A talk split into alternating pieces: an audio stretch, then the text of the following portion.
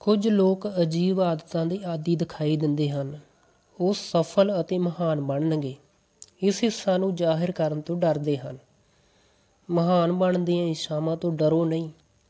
ਸਗੋਂ ਦਿਲ ਖੋਲ ਕੇ ਇਸ ਤਰ੍ਹਾਂ ਦੀ ਇੱਛਾ ਦੀ ਪੂਰਤੀ ਦੇ ਲਈ ਕੋਸ਼ਿਸ਼ ਕਰੋ।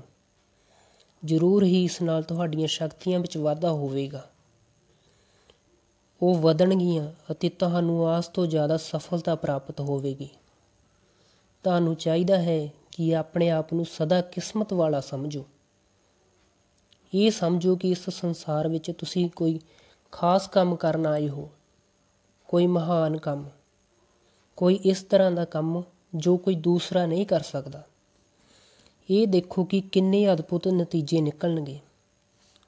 ਤੁਸੀਂ ਲੋਕਾਂ ਤੇ ਵਿਸ਼ਵਾਸ ਵੀ ਜਮਾ ਦੇਵੋ ਕਿ ਤੁਸੀਂ ਬਹੁਤ ਕਿਸਮਤ ਵਾਲੇ ਹੋ।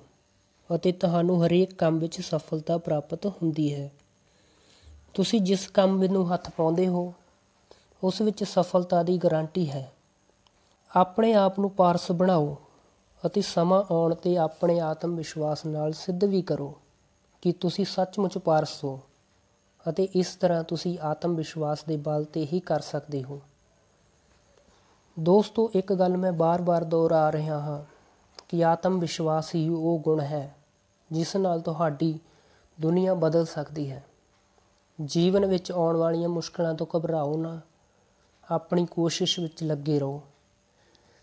ਕਿਸੇ ਵਿਦਵਾਨ ਨੇ ਚਾਰ ਲੈਣਾ ਵਿੱਚ ਇਸ ਪੂਰੇ ਅਧਿਆਏ ਦਾ ਸਾਰ ਹੀ ਕਹਿ ਦਿੱਤਾ।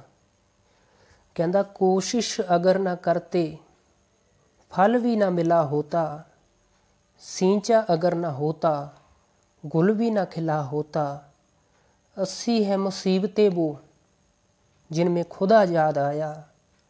कांटे ना होते अगर तो फूल भी ना खिला होता।